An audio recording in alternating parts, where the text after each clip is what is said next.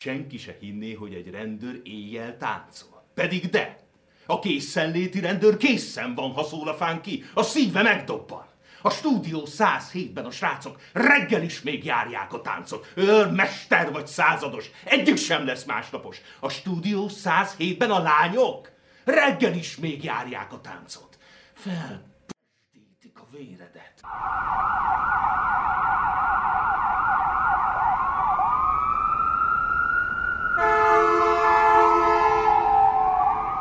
Sziasztok! Ez a Tango és Kes, a 24.hu bűnügyi podcastja, ahogy már megszokhattátok, Bezsenyi Tamás kriminológus, szociológussal próbálunk utána járni ügyeknek, megoldani megoldatlanokat. Reméljük, hogy kevésbé leszünk ellentmondásosak, mint a kormányszóvivőknek a tájékoztatása, hogy most akkor lehet a budapestieknek kiárni vidékre, vagy nem lehet. Azoknak segítünk, akik nem kormányszóvivők alapján tájékozódnak, legyünk őszinték, még a, a szabadság honol. És elkövetők elfogásáról van szó, akkor az újszászi drogbáró esete az mindenféleképpen itt volt két napig a nyilvánosságban. Egyrésztről azért, mert megszokhattuk a TEK egy akciófilmbe illő jeleneteket közölt arról, hogy hogyan csapdázták be és fogták el az illetőket, másrészt pedig volt aztán egy frissítése, miszerint az emberünk az nyomkövetővel a lábán keresett 70 millió forintot, ami hát azért kétségkívül innovatív jellegre van. Ennek kapcsán viszont megkerestek bennünket olvasói levélben. Miért van az, hogy minden ilyen tekes videóban az elkövetőket, amikor kiviszik, akkor azok mindig szabad felsőtestben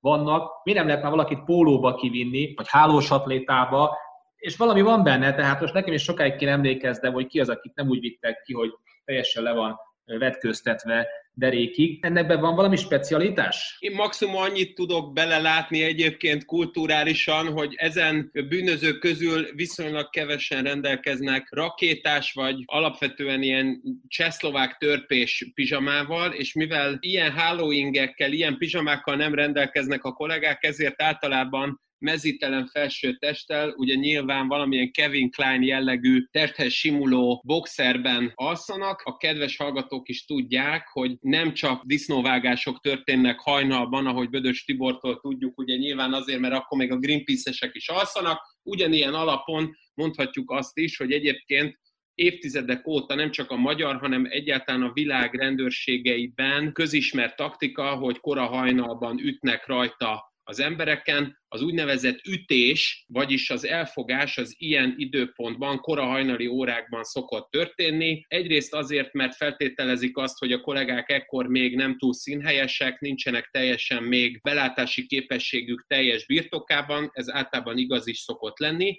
és alapvetően pedig az ütésnek a lényege, mint rendőr szakmai fogalomnak a legfontosabb aspektusa az pedig az, úgy lehessen őket kényszerintézkedés alá vonni, hogy közben ezt ezt a koronavírus miatt egyre népszerűbbé váló rendőr szakzsargont is egy picit beemeljük, hogy még annak a látszata vagy az esélye is minimalizálódjon, és kevéssé legyen valószínű, bárki más tudnak értesíteni. Ennek köszönhető egyébként az, hogy általában mezítelen felsőtesttel, vagy akár hiányos öltözetben látjuk ezeket a kollégákat. Pszichoaktív anyaggaló visszaélés büntetjével, és arra gondoltam, hogy azért egy hálózatról beszélünk, hirtendében között ember emberek egymást el tudják érni. Ha tudjuk azt, hogy mondjuk nem egy helyszínre, vagy egy városrészre, vagy könnyen elérhetőségre fókusz, akkor ezt jól gondolom, hogy ez körültekintő ütést is, és több helyszínes és egy időben elkövetett lecsapást kell, hogy igényeljen. Tehát egy ilyen előkészítő munka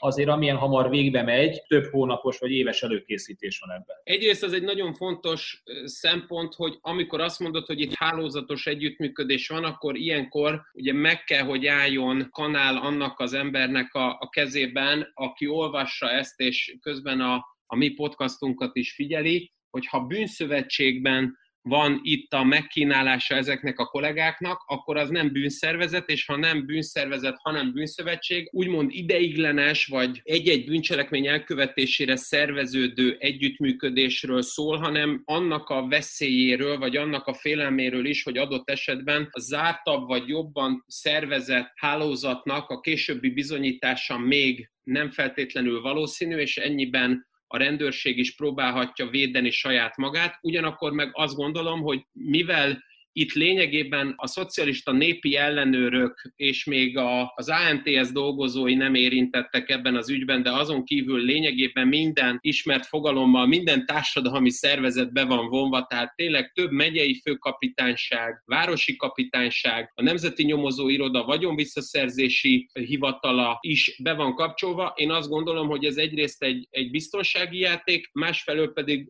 a, ami nagyon fontos, az az, hogy amikor pszichoaktív drogokkal, pszichoaktív anyagokkal való visszaélésről beszélünk, és arról, hogy ezek a kollégák egyébként a, az elnyomatás súlyos éveit hogyan próbálják túlélni különböző luxuscikkekkel és a Sepphelyes arcú című Brian De Palma film díszletei között lakásaikban, akkor azt tudom mondani, hogy őszintén szólva nem legnagyobb kombinatorikai képességekről és a legkomolyabb konspiratív képességekről árulkodnak azok, azok a bűnelkövetők, akikre egyébként nyilván azért kell egy időbe lecsapni, hogy egymást ne tudják értesíteni, illetve azért kell egyrészt egy időbe lecsapni, hogy maga az akcióban résztvevő személyek a rendőrség tudomása szerint akkor azon a helyen tartózkodjanak a legnagyobb valószínűséggel, ahol egyébként őket feltételezik. Parádés, hogy amikor valaki tudja, hogy a fekete gazdaságban utazik, hogy mennyire fel tudja magára hívni a figyelmet, hogy el tud rejtőzni. Éppen ugye beszélgettünk korábban, és hogy hamarosan talán megjelenő könyvben egy külön fejezetet szentelünk a Kádár betörőknek, hogy abból volt is aki adott magára a szónak abban az értelemben, hogy ne tűnjön fel a környezetének, hogy mibe utazik, ennek megfelelően az életmódján, az öltözködésén nem különösebben változtatott, a fogyasztói kosara nem, nem különösebben bővült. Látszik, hogy az emberek otthon tartják, nem csak hogy a készpénzt, mert az, az még oké, okay, hanem hogy egy, egy gépparkkal dolgozik. Ha valahova, valahova ráirányítja a figyelmet, olyan luxusautókat táraz be, csak hogy a célkeresztet még inkább összehúzza. Azért viszont még téged is meglephetnem, hogy nyomkövetővel tudott még tovább dolgozni. Olyannyira, hogy az Index megírja, hogy 18 januárja és 20 májusa között a gyanú szerint 64 kg anyagot vett át, ami valamivel több mint 43 millió forintot fizetett, azt tartalma tehát két és fél év alatt legalább 50 kg anyagot adott el, ez több mint 57 millió forintot jelentett. Azért nyomkövetővel folytatni a történetet azért lélek jelenlétre van hogy ilyen eufemisztikus legyek. Én nem feltétlenül látok búzott bátorságot, hanem inkább annak a kiteljesedését, hogy a legfontosabb az továbbra is a haszonszerzés, és egyébként az, hogy néha a Magyar Köztársaság Bírósága ezzel ellentétes verdiktet vagy véleményt formál, annak pont annyi hatása és eredménye van, mint a fiatal korban a nevelési tanácsadónak a véleménye az általános iskola vagy a középiskolai tanulmányok mellett. Túlzott jelentőséget egyébként egy nyomkövetőnek nem szabad tulajdonítani, hiszen ez egyébként egy olyan szerkezet, én magam is egyébként kollégákkal nagyon sok esetben nem csak, hogy telepítettünk ilyet, hanem ezeket időről időre ellenőrizni is kellett. Nyilván egyébként ugye a jelentőség az éppen az, hogy nem kell akkora élőerős ellenőrzést rászervezni, a megadott határkörön túl mozog az személy, a lakás vagy egy családi ház, vagy adott esetben egy város, vagy egyébként egy megye. Na most ezeket a bipegő szerkezeteket egy nagyon érdekes országba kell visszaküldenie, például a Magyar Köztársaság által bérelt és vásárolt nyomkövető rendszereket forgalmazó belügyminisztériumnak, hanem az is egy nagyon fontos dolog, hogy ezekbe a nyomkövetőkbe semmilyen olyan adatszolgáltató eszköz vagy applikáció nincs beszerelve, ami ellenőrizné azt, hogy egyébként a az erre felszerelt kollega pontosan mit csinál. Én magam is voltam olyan esetben. Azt akarod mondani, hogy a nyomkövetőtől nem kell félni? Így egészen konkrétan. A nyomkövető az lényegében az nem azt jelenti, hazaengedtek, hanem az azt jelenti, hogy esetleg kisebb nehézségeik vannak akkor, amikor uszodába mennek. Ez a legnagyobb problémájuk. Egy nyomkövetővel nincsen semmilyen olyan nehézség, ami a hétköznapi életvitelüket bonyolítaná. Természetesen, ha nagyon komoly komoly bűncselekmény elkövetésére szerveződnek, akkor ezt is meg lehet oldani. Konspirációval el lehet érni azt, hogy mondjuk a mínusz harmadik emeleten egy parkolóházban úgy vágják le ezt, hogy éppen akkor az adatszolgáltatása megszűnjön egyébként egy ilyen nyomkövetőnek, de alapvetően pont arról van szó, hogy ebben az esetben is ez a fajta működés, amit itt ez az általad említett báró Écesz Géber, ha tetszik, csinált azt egy, ahhoz egy számítógép, egy telefon és néhány szakember, aki egyébként egyébként legalább felhasználói szinten ismerte a magyar nyelvet, pontosan elég volt. Azt lehet mondani, hogy itt a nyomkövetőnek a bármilyen típusú használata az egyszerűen csak azt váltja ki, hogy nem sikerült újabb börtönöket építeni, és azokban a börtönökben, amelyekben pedig kollégák el vannak és ott fekszenek, őszintén szólva szintén tudnak dolgozni a BV által biztosított telefonokkal, amelyeket egyébként turbószimmel ugye meg tudnak dolgozni. Elzártságot és azt a fajta deprivált helyzetet, amit feltételez, én azt gondolom az átlag újságolvasó vagy média használó, azt nem csak, hogy nem teljesíti egy ilyen eszköz, hanem egyébként nem nem is célja teljesítse, hiszen ennek egyébként pusztán annyi a feladata, amit amúgy egyébként gond nélkül teljesít is, hogy ott abban az adott közigazgatási határon belül az adott városban, településen tartózkodjon. És hát mivel hála a magasságos jóistennek ugye online eszközökkel, illetve telefonokkal tudják tartani a kapcsolatot, semmilyen problémát nem okoz ez abban a kérdésben, hogy hogyan is lehet bűnözői csoportot működtetni, vagy egyáltalán csak a saját érdekérvényesítését végrehajtani. A, a többségi társadalomban, és nem tudom, hogy a többségit miért hangsúlyoztam ki, talán azért, mert viszonylag kevesebben vannak házi őrizetben, és akkor így jött ki a többségi, egy ilyen igazságosság érzet, meg az igazságosság érzet, az igazságérzetnek a sérülése, amikor olvassák a híreket, hogy házi őrizetben van XY, erre szokták azt mondani, ja kérem, a házi őrizet az, az, nem egy komolyan vehető intézmény. És az előbb azt mondtad, hogy a nyomkövető az lényegében azért van, mert nincs elég börtön, vagy nem építettek elég börtönt a kollégák, hogy mondtad, hát akkor a házi őrizet miért is sérti tulajdonképpen a, érzetét a, a, az embereknek, amikor ezt olvassák. Úgy érzik, mintha valami nincsen megtorolva, mintha valami nincsen bebizonyítva, mintha valami közvetve is azt üzeni, hogy megúszhatja. Egyrészt igen, másrészt meg nyilván a kérdésedben feltételeztem azt, hogy házi őrizetben, de még nyomkövetővel felszerelkezve tudott komolyabb összegekre szert tenni, és a, az egész illegális cselekményét lefolytatni. Én erre azt tudom mondani, hogy voltam finoman szólva nyomkövetőnek a telepítés mérkőzésén, mint résztvevő, ahol egyébként egy gépkocsi csempész, gépkocsi tolvaj nem csak, hogy egyébként a lakásában kellett volna, illetve pontosabban a családi házában kellett volna, hogy tartózkodjon a lábára erősített nyomkövetővel, hanem nyilvánvalóan azt is feltételezte jogalkalmazó, hogy ezzel együtt egyébként egyfajta jogkövető magatartást is fog a jövőben tanúsítani. Ehhez képest a kollega már a telepítés közben arról mesélt nekünk, és aztán később, amikor ellenőriznünk kellett ezt az eszközt, akkor arról mesélt nekünk, hogy a kutya sétáltatás közben hogyan ellenőrzi azt, hogy abban az adott településben, ahol ő egyébként élni kényszerült, milyen gépkocsikkal dolgoznak a rendőrök, amik nem csikosak, magyarán szólva olyan civil gépjárművek, amelyek egyébként nagyon komoly konspiratív okokból a kapitányság előtt parkolnak, nagyon könnyen ellenőrizhető rendszámtáblájukkal a későbbiekben pontosan ugyanolyanok, mint a tehénen a kolom, ugyanazzal a haszonnal járnak. Szegény Bújtor Istvánnak az ötvös csöpi filmjét tudom idézni, ahol ugye, amikor elkezdik a utolsó szocialista kori elvarázsolt dollárban ugye megfigyelni a valutaboltokat, akkor két öreg nagyot halló mondja azt, hogy már megint megfigyel valakit a rendőrség, ami egyértelművé válik ott mindenkinek egy adott településen. Nyilván itt is erről volt szó, az, hogy egyébként ő most miért tudott sétálni, ezt hagyjuk annak a homályában, hogy egyébként ez történhetett volna nyilván Ausztriában is. Alapvetően azt gondolom, hogy nincs szoros okokozati összefüggés abban, hogy valaki illegális haszonra tesz szert, és a között, hogy egyébként lakhelyelhegyesi tilalommal van sújtva, vagy egyszerűen követő van a lábára szerelve. Viccet csinálsz a rendőrségből, gondolhatják ezt sokolompos hasonlattal, mert hogy a bűnözők, vagy a potenciális, majd később a büntetés végrehajtás felé is kiszúrják azt, hogy melyik a civil őket figyelő, és melyik a civil járőr,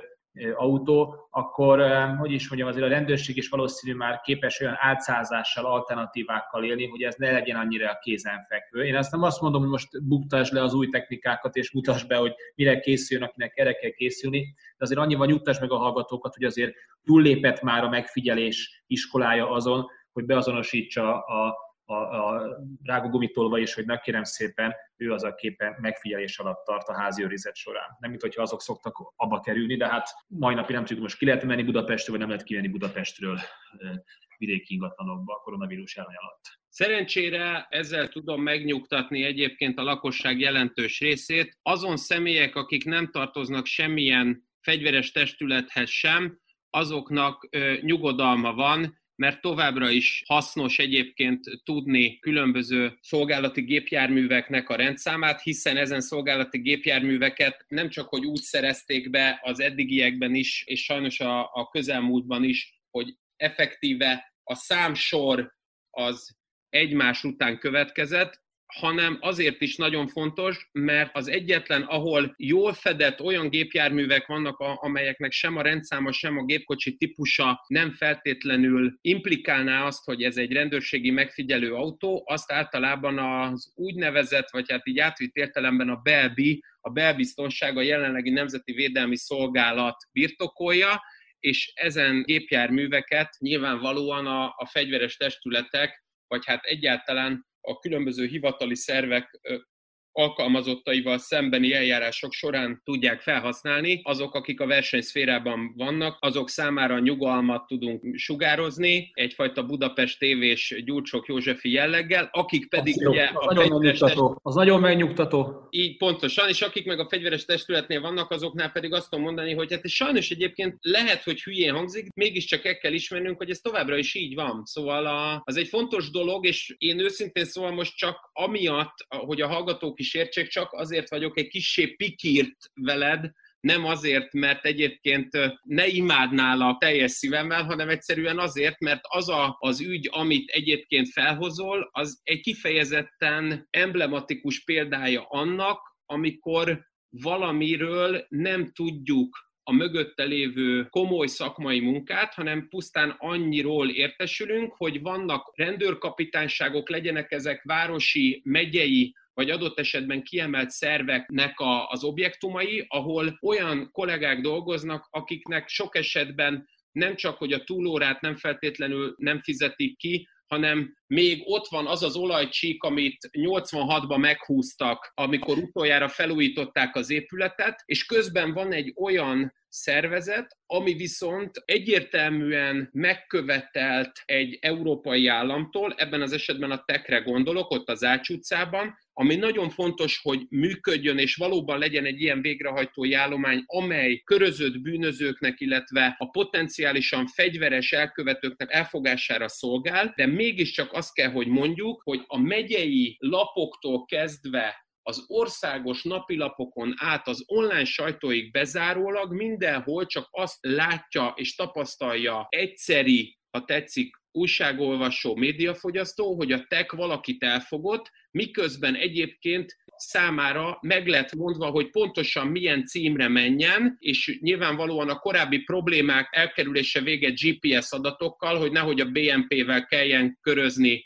egy kis településen, és így elkerüljük megint annak a felvázolását, hogy egyébként olyan nyomozók, akik ezt megelőzően, az elfogást megelőzően fél évet, adott esetben egy évet, vagy ne Isten másfél-két évet beleöltek ennek az elfogásnak a végrehajtásában, és olyan típusú megalapozásában, hogy aztán az ügyészség és a bíróság ezt mindezt nem csak hogy elfogadja, hanem később jogerős ítélettel is honorálja, abban sajnálatos módon ezen tekeseknek, akik viszont sokkal jobb technikai feltételek mellett dolgozhatnak, nincsen szerepük. Elnézzük egy tekes videót, akkor amikor barátom újra és újra, aki nem különösebben érdeklődött a tangó és cash elindulásáig a, a bűnügyek iránt. Ezrek vannak így, akik tango és kes után egészen megváltozott az életük, az élethez való viszonyuk. Mindig azt mondja, hogy mindig benéz a tekes videókat, mert hát egyszer látja az akciót, tehát hát ha valami ellenállást lát benne egyszer. Az autóba való kiszállás, meg a kihozatal közötti eseményeket is rával ez, de hát már látja a videó hosszába, hogy 0-28 másodperc, ott már azért sokat nem kell rá számítani. Miért marad ki az akció ezekből a dolgokból, mert hogy eleve feltételezem azt, hogy azt is lehet hang nélkül nyomatni, másrészt azért olyan túlságosan nagy ellenállásokra, meg kergetőzésekre nem igen lehet szállni. Az persze másképp, hogy nem is lehet olyan könnyen dokumentálni lévén, egyszerre rögzítsem kamerával az akciórészt, meg egyszerre a munkát se akadályozzam, azért ez csak a filmekben szokott sikerülni. A rendszerváltást követően a szabadpiaci rendszerben először azért mégiscsak úgy tűnt, hogy a rendőrségi munka nagyon közeli időpontból lekövethető, nyilván személyes kapcsolatoknak köszönhetően, mint ahogy az egyébként a Kriminális című műsorban például a 90-es évek elején látható volt, hogy egészen konkrétan Jónás József riporter az operatőrrel egy helyszíni szemle kellős közepén kolbászolhatott és adhatott tudósítást egyébként vagy élő bejelentkezést a nézőknek, úgyhogy Rangos Katalin szerkesztette a műsort, és közben Jusz László éppen incselkedett azon, hogy a magyar rendőrség miért nincs technikailag megfelelően felszerelve, ahhoz képest, hogy egyébként mára eljutottunk oda, hogy csak a megyei sajtószóvivők és sajtóosztályok tudnak hivatalosan reagálni egy-egy büntető ügyre, és ezen hivatalos reakciók pedig sajnálatos módon bővelkednek azokban bigfa nyelvi megfogalmazásokban, amiben pont most a koronavírus kapcsán többször nem csak hogy bővelkedik, hanem élszelődik is a magyar sajtó. Amit pedig mondasz egészen konkrétan, arra azt a választ érdemes, én azt gondolom, hogy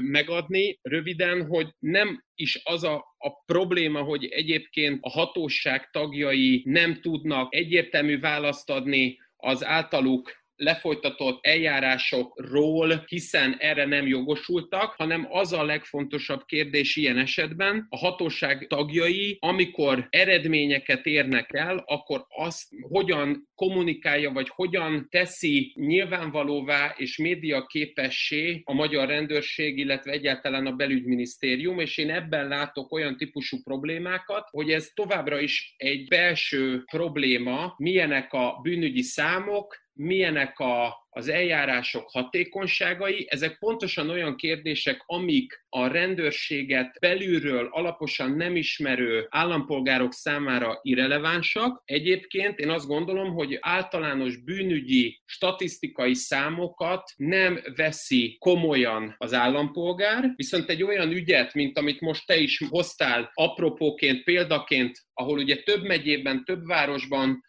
csapnak le pszichoaktív anyagokkal való visszaélő bandára, arra úgy reagál, hogy az bizony egy nagyon komoly és egy nagyon tetszetős példája annak, hogy milyen jól is működik a rendőrség. Ámbátor, az emögötti tényleges munka az egyrészt nem látszik, másrészt pedig sajnos azt kell, hogy mondjam, a 90-es évek óta visszatérő probléma, hogy sokkal erősebb a rendőrségi kommunikáció az elfogás és az, a meggyanúsítás témakörében, mint sem a jogerős elítélés, illetve egészen a BV-be való bevonulásáig a vádlottaknak az addig való utánkövetéses diafeldolgozás. Ezt a kollégát megnyugtathatom tehát azzal, hogy ne is várjon hanganyagokat a következő időszakban sem. Nyilván próbáltam egy picit megkerülni a kérdésedet, leginkább azért nem mondod, akartam, nem mondod. Leginkább azért akartam megkerülni a kérdésedet, mert nyilvánvalóan nagyon konkrét hanganyaggal kapcsolatban valahogy felsejlik bennem egy nagyon rossz példa,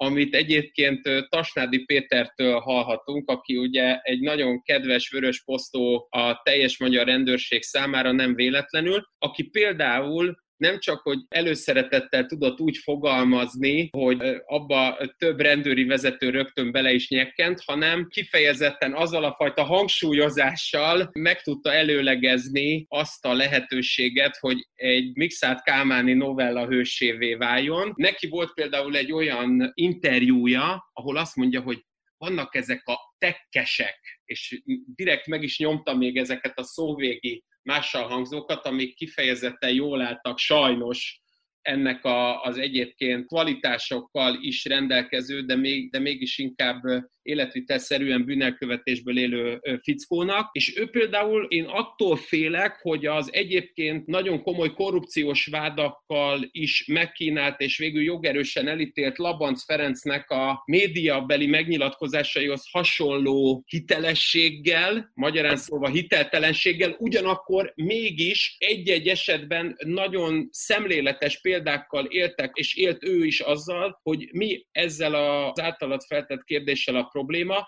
nevezetesen az, hogy azt mondta, hogy vannak ezek a tekkesek, vannak ezek a kommandósok, akiket ugye érte küldenek, és őt úgy fogják el, állította ő, hogy ott van az iroda helységébe, és 38 állig felfegyverkezett, kámzsába öltözött, különböző eszközökkel felszerelt, tehát tényleg a BMX-es versenyzők és a gördeszkázó versenyzők nincsenek ilyen felszereléssel megáldva könyöktámasszal és térdvédővel, ezek az emberek rajta ütnek, és elfogják őt. Noha egyébként, hogyha neki adtak volna egy levelet arra vonatkozóan, hogy be kéne ballagni például a Teve utcai palotába, vagy bárhova máshova, akkor ő egyébként minden további nélkül beballagott volna, és erre ő azt mondta, hogy hát ez nem tudja másra vélni, mint arra, hogy úgy kell csinálni, mint hogyha itt óriási erők és óriási félelem ellenére bátorság nyilvánulna meg, és itt jön az a pont, ami miatt felidéztem egyébként ezt a ma már önmagát nincs telen kisnyugdíjasként apostrofáló férfit, mert azt mondta, hogy, és egyébként ez sajnos tényleg igaz, hiszen egyébként az ő lánytestvérének a, a férje az ugye az a Láposi Lőrinc rendőrtábornok volt, akivel egyébként együtt alakította meg a Mesterdetektív Kft-t is többek között, tehát magánnyomozó iroda és vagyonvédelmi céget is csinált, és egyébként meg nagyon sok volt rendőrt alkalmazott, nevezetesen azt mondta, hogy neki voltak olyan beosztottjai, olyan alkalmazottjai, akik előtte rendőrök voltak, és soha életükben egyetlen egy éles bevetésben nem vettek részt. Ellenberger folyamatosan, nem akarok rossz ízű lenni, de mondjuk úgy, hogy a mai techhez nagyon hasonló, jó felépítésű kollégákkal együtt küzdöttek egyébként a különböző edzőtermekben, és nagyon jó arányban tudtak húzockodni, vagy tolóckodni, vagy éppen kinyomni a súlyokat. Ugyanakkor nem volt lényegében éles bevetési tapasztalatuk, és ezeket az embereket felöltöztetve, szépen, szinte csokorba szedve és masnira kötve be lehetett mutatni úgy általában a, a nézőközönségnek, és alapvetően most is azt gondolom, hogy a, a magyar rendőrség igazából keresi, és általában is kereste a helyét azzal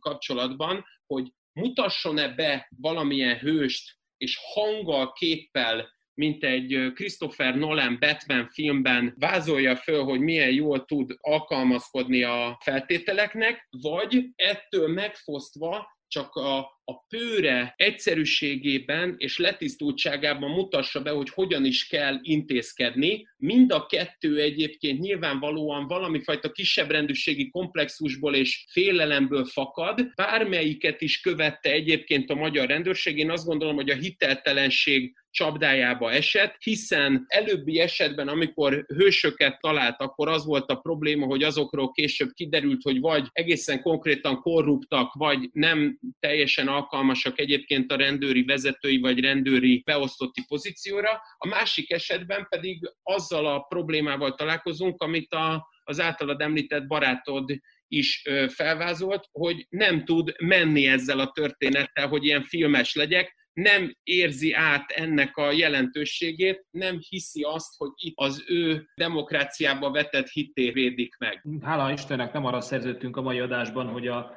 teknek vagy a magyar rendőrségnek, a BRFK-nak mondjuk az Instagram oldalát megalkossuk, és arra vonatkozólag javaslatokkal éljünk, de szerintem közelebb jutottunk egy kicsivel ahhoz, vagy remélem, a hallgatókat közelebb hoztuk ahhoz, hogy hogyan működik egy-egy ilyen lebukás vagy lebuktatás, hogyan működik egy-egy akció vagy bevetés. Bocsánat, ez azt kell... Van ötleted az Instagramra? Nem, ez csak annyit szeretnék hozzátenni, mert attól félek velem együtt egyébként te is az 1980-as években ragadtál technikailag, de nem szeretnélek téged ilyen vádakkal illetni. Elég, ha saját magamat illetem ilyenekkel, vagy még inkább engem illetnek ilyenekkel egyébként nem ok nélkül. Van egy olyan érdekessége azért a magyar rendőrségnek, hogy mégis van valami fajta nyitás, tehát például az egykori színész Gál Kristóf, aki ugye a rendőrség szóvivőjévé vált a, a Magyar Költészet napján, ami ugye József Attila születésnapjára esik, hála a Jóistennek, ott például a belga rendőr munka című számát azzal a szigorú arcberendezéssel próbálta elszavalni, ahogy Gangsta Zoli egy-egy számát, hanem nyilvánvalóan sikeresen, ha tetszik, elszavalta Gávölgyi János. Ezzel csak azt akarom még inkább erősíteni, hogy én azt gondolom, hogy a rendszerváltás után megmaradt az a problematika, hogy nem tudja a magyar rendőrség igazából, és itt most direkt a koronavírus kapcsán a nyelves rendőri szakzsargon használom, és azzal visszaélve direkt úgy fogalmazok én is, ahogy ők szeretnek, tehát vonatkozásában és tekintetében, amivel ugye nyilvánvalóan az alanyt próbálják kiölni ilyenkor azért a mondatból, hogy utána a felelősségre vonást el lehessen kenni. Abban az a, hogy valóban próbál emberbarátként, vagy nyilvánvalóan társadalom tagjaihoz könnyebben vagy érvényesebben szóló módon beszélni a hatóság. Ugyanakkor én azt gondolom, hogy például egy olyan esetben, amikor mondjuk pszichoanyagokkal való visszaélés több megyében történik, egy olyan személy által, vagy az egyik szervezője egy olyan személy, aki egyébként korábban nem csak hogy eljárás alá volt vonva, hanem egészen konkrétan nyomkövetővel van megkínálva, az, hogy ő egyébként a számítógépen és a telefonon keresztül hogyan működteti ezt a hálózatot, amit egyébként a Nemzetbiztonsági Szakszolgálat óriási erőkapacitással meg tud figyelni, azt azért én nem nevezném egy barbatrüknek. És uh-huh. ebből a szempontból nézve az, hogy egyébként egy ilyen pszichoaktív anyagokkal visszaélő bandáról beszélünk, luxusjavakkal élnek, és ezeket a luxusjavakat nyilvánvalóan a saját